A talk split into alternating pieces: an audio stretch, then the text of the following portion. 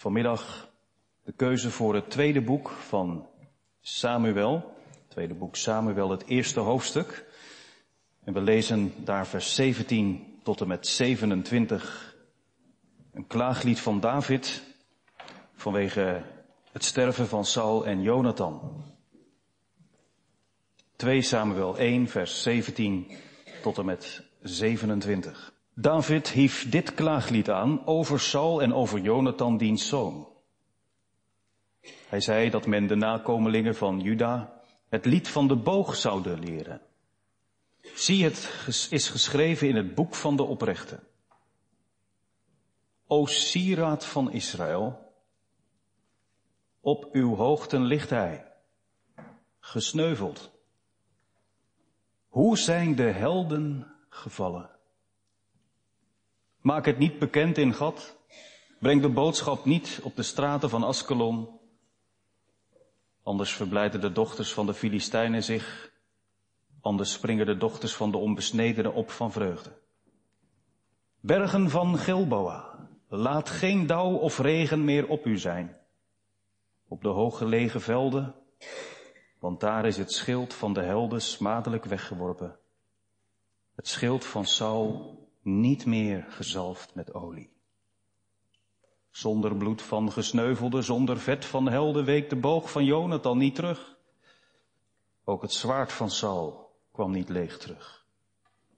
Saul en Jonathan, bemind en geliefd in hun leven, in hun dood niet gescheiden, waren sneller dan arenden, sterker dan leeuwen dochters van Israël. Ween over Saul, die u kleedde met scharlaken, met wilde, die u sieraad van goud deed dragen op uw kleding. Hoe zijn de helden gevallen in het midden van de strijd? Jonathan ligt gesneuveld op uw hoogte. Ik ben benauwd om jou, mijn broeder Jonathan. Je was mij zeer lief. Je liefde was mij wonderlijker dan de liefde van vrouwen. Hoe zijn de helden gevallen? De strijdwapens verloren? Tot zover de lezing van dit lied.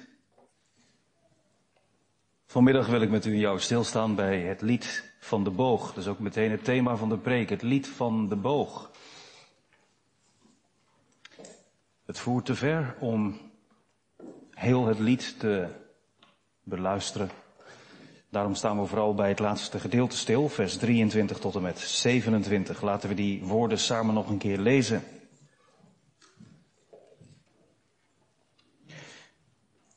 Twee Samuel 1, vers 23 tot en met 27. Saul en Jonathan, bemind en geliefd in hun leven, in hun dood niet gescheiden, waren sneller dan arenden sterker dan leeuwen. Dochters van Israël, ween over Saul, die u kleden met scharlaken, met weelde, die u sieraad van goud deed dragen op uw kleding. Hoe zijn de helden gevallen in het midden van de strijd? Jonathan ligt gesneuveld op uw hoogten. Ik ben benauwd om jou, mijn broeder Jonathan. Je was mij zeer lief. Je liefde was mij wonderlijker dan de liefde van vrouwen. Hoe zijn de helden gevallen? De strijdwapens verloren. Tot zover. Geliefde gemeente, jong en oud, hier en thuis wellicht. Het lied van de boog. Ooit, zo gaat dat, stuitte ik erop.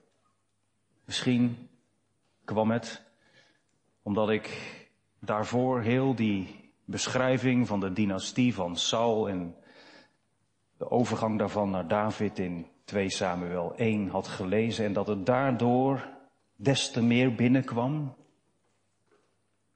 Misschien kwam het doordat ik vanwege het vele geweld wat ik tegenkwam in 1 Samuel 21 heel erg verrast was door de inhoud van dit lied.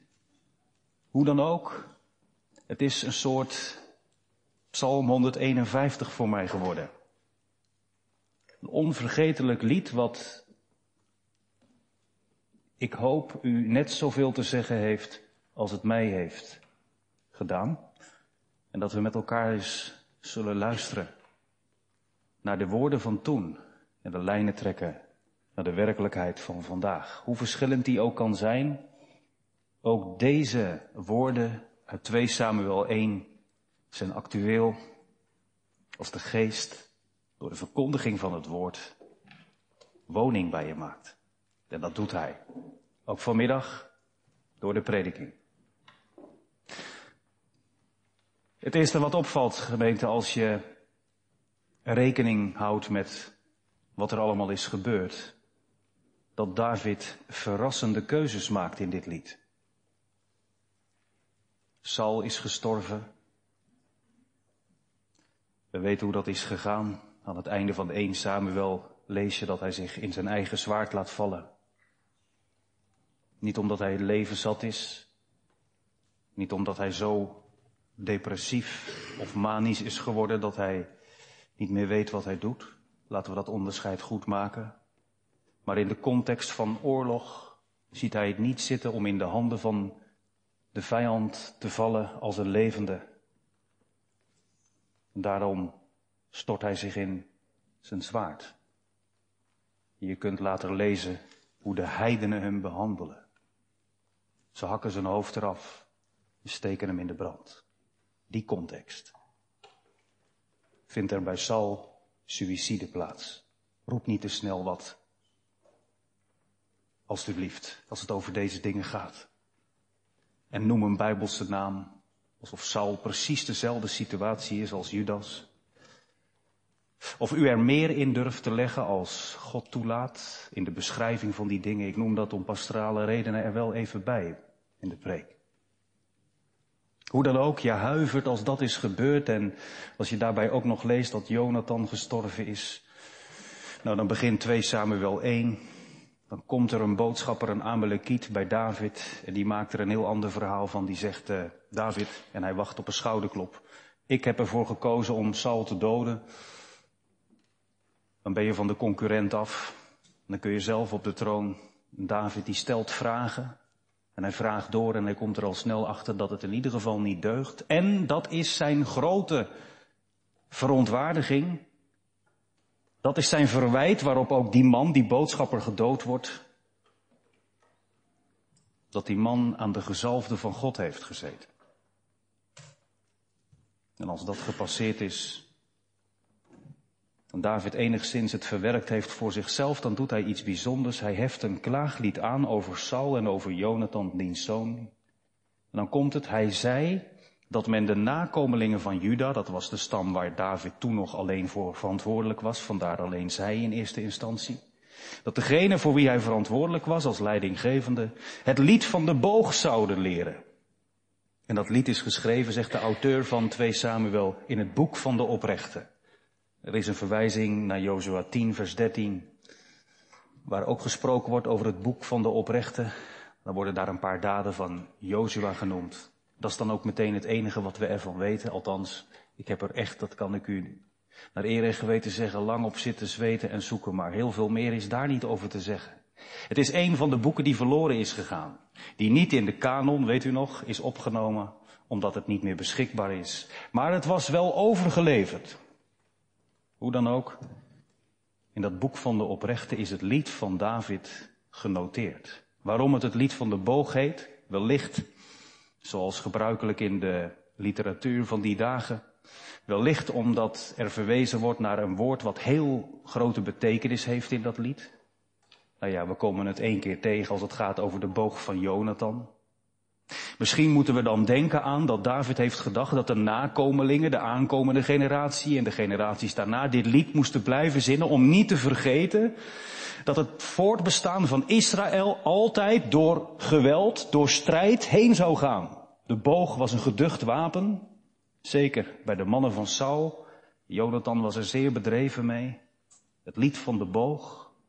Een klaaglied met als titel toch iets van strijd en overwinning.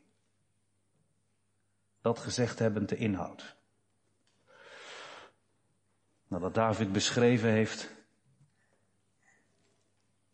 wat het voor hem betekent dat Saul en Jonathan gesneuveld zijn, dan valt het meteen op hoe hij de woorden kiest.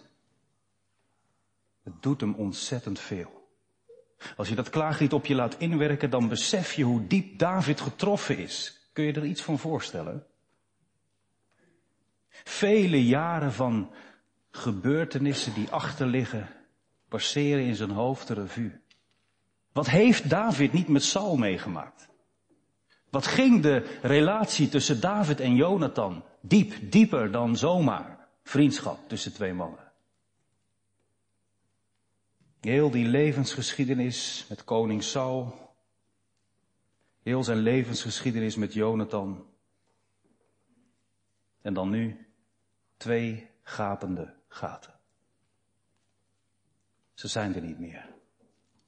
Het raakt hem zo dat hij de natuur erbij betrekt. En wat David betreft, zo moeten de nakomelingen het ook straks zingen. De natuur moet in de rouw gedompeld worden. De heuvel Gilboa, waar zij het leven lieten, moet ondergedompeld worden in rouw. De plaats zal een soort schroeiplek zijn ter nagedachtenis aan degene die stierven. En dan onze tekstversen. Saul en Jonathan, vers 23. Zo moeten de nakomelingen zingen. Saul en Jonathan bemind en geliefd in hun leven.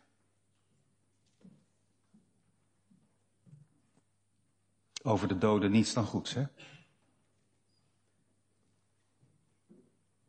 Soms maken we ons daar wel eens iets te snel vanaf, toch? En als er bitter weinig goeds te vertellen is, dan zeggen we maar niets. Het klinkt soms ook heel goed. En mensen zijn er ook van overtuigd, het moet niet over de mens gaan. Als wij stilstaan bij een overlijden, in memoriam staat de mens al snel centraal. Laten we dat niet doen. Of je ergert je eraan. Dat hoewel je die man goed gekend hebt, je erbij bent in de dienst en dan wordt er een in memoriam voorgedragen. En dan denk je, ja, de helft is mij nog niet aangezegd. Dat is wel heel mooi. We kennen hem toch allemaal. Dat was een van die dingen, ook in de pastorale praktijk. Als het gaat over het begeleiden van mensen met rouw, het leiden van een rouwdienst. Die maakte dat ik hier rechtop ging zitten. Wat gebeurt hier? Dat is een andere cultuur, dominee, jazeker. Dan kun je daar iets van leren dan. Het is wel de cultuur waarin God zich heeft geopenbaard. Opvallend hè, daarbij, dat het dus heel nadrukkelijk gaat over wat Saul en Jonathan hebben gedaan. Ook Saul. David. De man die een speer naar je wierp. De man die je verschillende keren naar het leven stond. De man die Jonathan, jouw beste vriend, probeerde te manipuleren, jullie relatie te verzieken. Saul, zeggen wij, die afgedankte, afgeschreven, verworpen koning. Die man die zo aan zijn eind kwam. Die naar de waarzegster, de Endor ging. Jongen, jongen, hoe diep kun je zakken? David. Moeten wij over Saul zingen als degene die bemind werd? En geliefd was in zijn leven? Dat je dat van Jonathan, je beste vriend, wilt, dat begrijp ik. Maar Saul?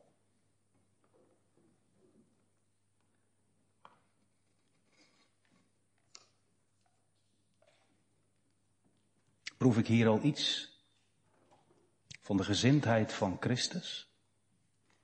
In die ook niet vlekkeloze David? Zijn hier al niet de schaduwen van het evangelie in het Oude Testament aanwezig als het gaat over dat God het oordeel past en niet ons? Klip en klaar wordt hier Saul bij Jonathan in één adem genoemd, bemind en geliefd in hun leven. Wat een les.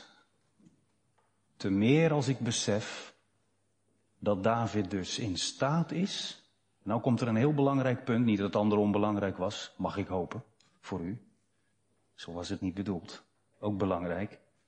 Maar nu komt er een heel wezenlijk punt, eigenlijk de, de speel waar alles om draait in de preek.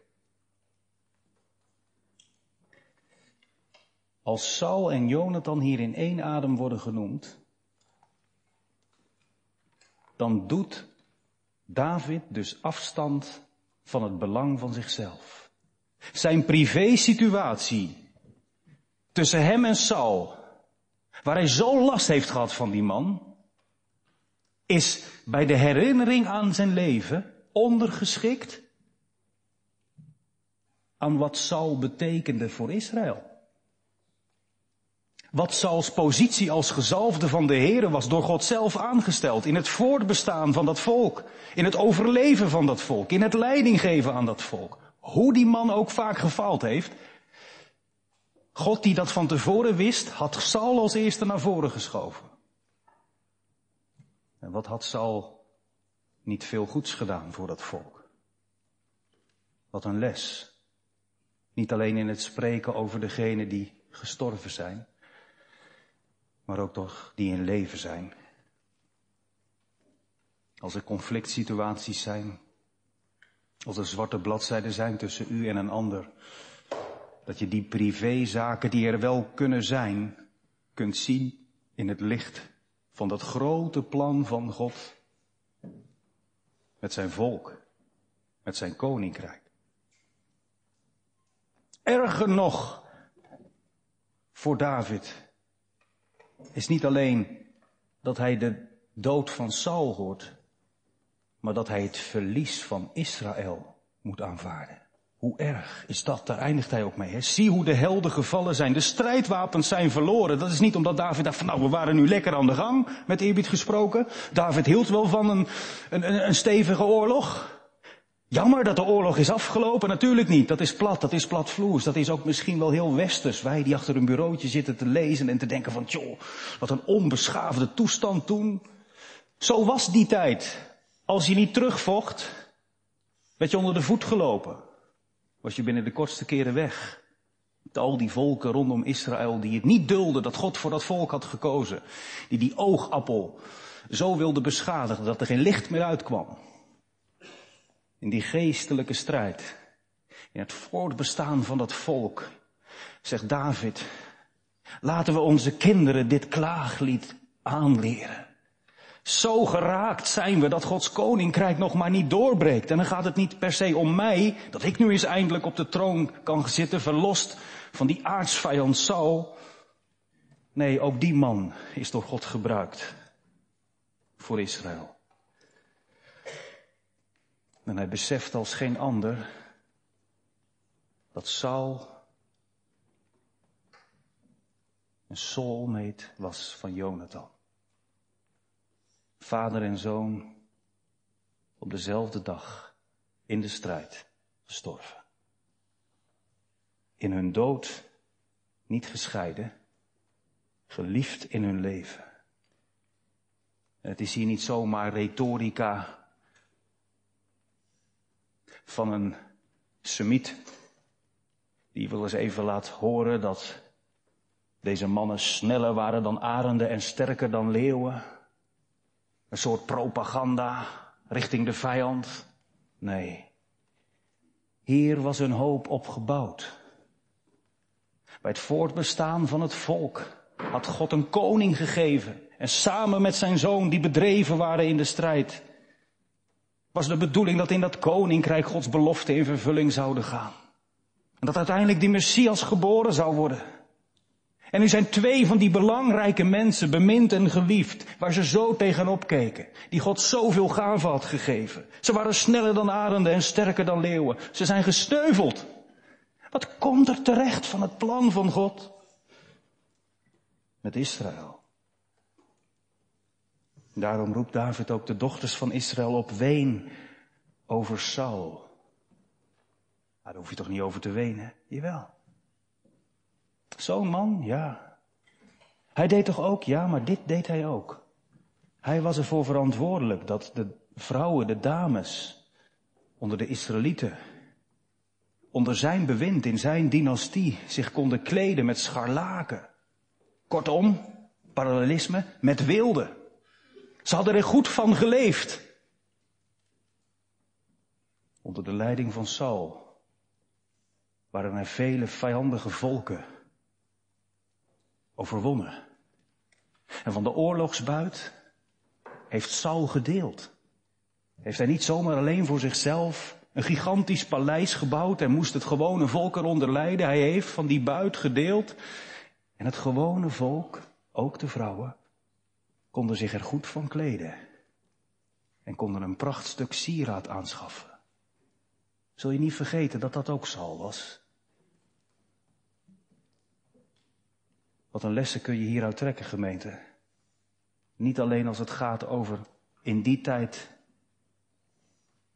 hoe God zijn volk verzorgde, maar ook in onze tijd. Als je moeite hebt met het terugdenken aan diegenen die overleden zijn. Ook gewoon even heel pastoraal, een hele kleine toepassing. Het leek wel alsof mijn vader me niet zag staan. Die man, die sprak zo moeilijk. Misschien was zijn taal wel dat hij altijd krom voor je heeft gelegen. En was zijn liefdestaal hard werken zodat je niets ontbrak. David herinnert het volk eraan. Niet, zie nou eens hoe opgelucht jullie mogen zijn dat die man eindelijk het veld heeft geruimd. Het is een beetje naar hoe dat is gegaan, maar nee. Ween over Saul. En dan vers 25. Hoe zijn de helden gevallen in het midden van de strijd? Daar heb je het weer, hè? Daar gaat het om. Het gaat David niet zomaar over een overwinning die op zijn naam gezet kan worden, maar die alles te maken heeft met het plan van God. Daarvoor heeft God helden genodigd. Daarvoor heeft David zelf Goliath verslagen. Daarvoor heeft God ook Saul gebruikt. Zelfs zijn geest aan Saul gegeven, zodat Saul kon profeteren. De eerste koning en zijn zoon, gevallen in het midden van de strijd. En dan komt David bij Jonathan. Jonathan ligt gesneuveld op uw hoogte. In dat lied dat hij zingt, in het loslaten van een geliefde, is het Davids plan, dit moet aangeleerd worden. Ik dacht, is dat ook niet een praktische les voor ons in het Westen vandaag? leren wij onze kinderen ook rouwen. Niet als het moment zich aandient en iedereen geslagen is. Maar mogen we dat ook juist bijvoorbeeld door een preek als deze voorbereidend aanleren? Dat er plek is voor rouw. Dat je woorden mag geven aan je verdriet. David doet het. Echt niet alleen maar in het grote raamwerk dat hij leidt onder, onder het verlies in het koninkrijk van God. Dat hij er verdriet van heeft dat degenen die God vooraan zetten uiteindelijk gestorven zijn, maar ook in de hele kleine sfeer. Dit zegt hij inderdaad niet over Saul, maar wel over Jonathan. Jonathan, ik ben benauwd om jou. Ik vind het heel mooi dat de herziene statenvertaling terecht op grond van het Hebreeuws die hele persoonlijke omgangsvorm verwoord door te kiezen, niet voor u, maar voor jou. Ik ben benauwd om jou, mijn broeder Jonathan. Ja, zegt misschien een kind, en ik hoop dat er kinderen in de kerk zijn die dat denken. David en Jonathan hielden niet alleen van elkaar, maar ook van de Heer. En wat voor Saul in de mist hangt, en waar we maar voorzichtig mee moeten zijn om hem ergens te laten eindigen, dat oordeel is aan God. Is het licht wat over Jonathan en David is gevallen veel helderder? David, je hoeft toch niet alleen maar te huilen, wat ben je toch benauwd? David, Jonathan is toch in de hemel bij de Here? Ja, daar mag je dankbaar voor zijn. En daar kun je ook heel blij van worden. Dat David en Jonathan, geloof ik echt, elkaar later weer tegen zijn gekomen in de hemel. En dat ze straks op een nieuwe aarde zullen zijn. Dat ze elkaar hebben herkend. Maar dat neemt niet weg dat Jonathan weg is en David achterblijft. Hij raakt zijn beste vriend kwijt. Ik ben benauwd om jou. Nee, niet omdat David hoeft te twijfelen hoe is het met Jonathan afgelopen, maar wel, wat een gemis. Toch? Ik kan dat niet uitgebreid verwoorden nu vanmiddag, maar als je terugleest en doe dat echt eens, dan komt dit lied nog meer binnen. Als je terugleest hoe diep die band, die loyaliteit, die trouw tussen David en Jonathan was. Wat heeft David kunnen steunen op die vriend? Wat is hij er voor hem geweest? Jonathan, die altijd zijn vader Saul, hoe die zich ook misdroeg, trouw bleef. En tegelijkertijd de band met David nooit verbroken heeft, hoe hem dat ook is opgedrongen. Die twee mannen die samen een verbond sloten. Die een liefde kenden, zegt David, en daar mag openlijk over gezongen worden, ook door de nakomelingen. Een liefde die mij wonderlijker was dan de liefde van vrouwen. Niet van de vrouwen, maar van vrouwen. Ik denk dat het veel te ver voert om op basis hiervan te concluderen dat zij een homoseksuele relatie hadden. Ik zou het niet voor mijn rekening durven nemen op basis van deze tekst om te zeggen dat dat dus kan. Sterker nog, de liefde van vrouwen, die kende David heel goed. Het typische wat een man met een vrouw beleeft, ook als het gaat over seksualiteit, daarvan wist David heel goed hoe diep dat ging. Dit is van een hele andere orde. Dit is niet zoals het gaat over seksualiteit tussen man en vrouw, maar tussen twee mannen die weten wat het is om als het erop aankomt je leven voor die ander te geven. Om offers te brengen voor die ander. Om er voor die ander te zijn, om die ander te steunen door alles heen. Wat een gemis. Dus laat u niet aanpraten dat u dat gemis als u dat kent, als een goede vriend of vriendin van je werd weggenomen. Zelfs als diegene bij de Heer is, laat u niet aanpraten dat u het daar niet over mag hebben. David heeft er zelf voor gekozen dat dit lied doorgezongen moest worden. Wat kan je dat ook goed doen, toch? Als je dat samen zingt. Als je dat zingt in de overtuiging dat God het hoort. Dat je levend houdt wat die ander voor je betekende. Daar is niets mis mee, anders moet u dit gewoon maar doorstrepen of van uw eigen kanttekeningen voorzien. Ik ben benauwd om jou. Je liefde was mij wonderlijker dan de liefde van vrouwen. Ik moet u eerlijk zeggen dat ik zo'n band die hij beschrijft met Jonathan als vriend zelf niet ken. Ik heb een paar goede vrienden, maar zo diep als dat hem en Jonathan ten deel is gevallen, herken ik niet, maar wat een voorrecht, hè, als je zulke mensen op je pad krijgt, een vriend, een vriendin, die zoveel voor je betekenen. En wat kun je eronder lijden als die band dan verbroken wordt? Is er dan uiteindelijk niet meer te zeggen, dominee? Was dit het dan? Nee, nee jongens en meisjes. Want ik leg dit lied van de boog ook onder het licht van het evangelie van het kruis. In het licht van het Nieuwe Testament, waar Jezus zijn discipelen allereerst liet bidden, niet geef ons heden ons dagelijks brood, maar uw naam worden geheiligd, uw koninkrijk komen, uw wil geschieden. Ik leg dit lied, wat zo onaf lijkt, dit lied wat alleen maar klaaglied is, wat prachtige herinneringen ophaalt, maar wat uiteindelijk een streep moet zetten, ze zijn er niet meer. Een lied wat stopt op de grens van een oude en een nieuwe koning, waarvan nog niet zeker is of David het dan zal zijn die Israël er doorheen haalt. En wat is er later gebleken? Dat David wel zijn privé kwestie bovenaan zette. Dat hij liever met Bathsheba naar bed ging dan dat hij erbij was bij dat volk om te strijden.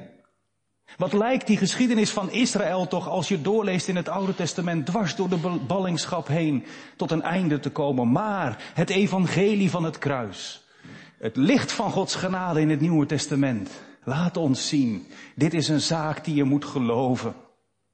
Het geloof is een bewijs van de dingen die men niet ziet, maar die men nochtans hoopt. En dan komt die hele rij van geloofshelden. Ja, maar daar staat Saul niet in, dominee. Nee, maar David ook niet. Lees maar na, heel Hebreeën 11. David niet. Saul niet. Simson wel. Rahab. Dwars door die geschiedenis van gebroken mensenlevens heen. Laat God van zich horen. Door het geloof. Door het geloof. Door het geloof. Aan het zwaard geregen. Uiteengetrokken. Verbrand. Op de brandstapels. Gedood. En toch, nochtans, geeft God de overwinning. Ik lees het u voor. Als je het einde van Hebreeën 11 leest. Zo indrukwekkend. Het lied van de boog in het licht van het lied van de geloofsgalerij in Hebreeën 11. Wat lees ik daar? Vrouwen hebben hun doden teruggekregen door opstanding uit de dood. Anderen zijn gefolterd. Weer anderen hebben spot en gezelslagen verdragen, ja zelfs boeien en gevangenis. Ze zijn gestenigd, in stukken gezaagd, in verzoeking gebracht, met het zwaard ter dood gebracht. Ze hebben rondgelopen in schapen, vachten en geitenvellen. Ze leden gebrek, werden verdrukt en mishandeld. De wereld was hen niet waard. Ze dwaalden rond in afgelegen plaatsen en verbleven op bergen, in grotten, in holen op de aarde. Deze alle hebben, hoewel zij door het geloof een goed getuigenis van God gekregen hebben, de vervulling van de belofte nog niet verkregen. Maar zij hielden wel vol. En wij staan erna. Zij dienden ons. Zodat wij, nu zij boven zijn als een grote wolk van getuigen, mogen weten. Wij volgen Jezus. Hij overwon aan het kruis. Hij heeft de dood achter zich gelaten. Hij heeft de strijd gewonnen. Wij laten we dan afleggen wat ons licht omringt en tegenhoudt. Laten wij met volharding lopen, het oog op Hem gericht. Jezus, de leidsman en voleinder van het geloof. Hij heeft om de vreugde die Hem in het vooruitzicht was gesteld, het kruis verdragen en de schande veracht. Hij zit aan de rechterhand. Hij heeft overwonnen. En Hij komt. En dan zullen alle volken die zich tegen Israël keren het hoofd moeten buigen. En dan zullen al degenen die met David en Saul en Jonathan en Simson God hebben gediend en zo vaak hebben gefaald. Alleen maar kunnen zeggen, Heere, ik kan mij beroepen niet op iets in mij, maar op de kracht van uw genade. Wat een voorrecht. Dat als ik de laatste zin van het klaaglied in 2 Samuel 1 lees, hoe zijn de helden gevallen, de strijdwapens verloren. Ik weet, dit is het einde van de Bijbel niet. Want Jezus, die held van God gegeven, heeft de duivel het nakijken gegeven. Hij heeft overwonnen. Zijn wapen was een kruis. En vandaag overwint hij door het woord. Zijn koninkrijk is er al. En straks wordt het zichtbaar. Dan klinkt de bazuin. En dan is er niet meer een klaaglied voor alle die in hem geloofden. Wel voor degene die dan beseffen te laat. Bergen valt op ons, heuvelen bedekt ons. Liever levend begraven te worden dan hem onder ogen te komen. Maar de kerk en Israël zullen daar zien en zingen. Lof zij het lam. Ja, zeggen de Joden, onze koning. Ja, zeggen degene uit de heidenen, onze redder. Amen.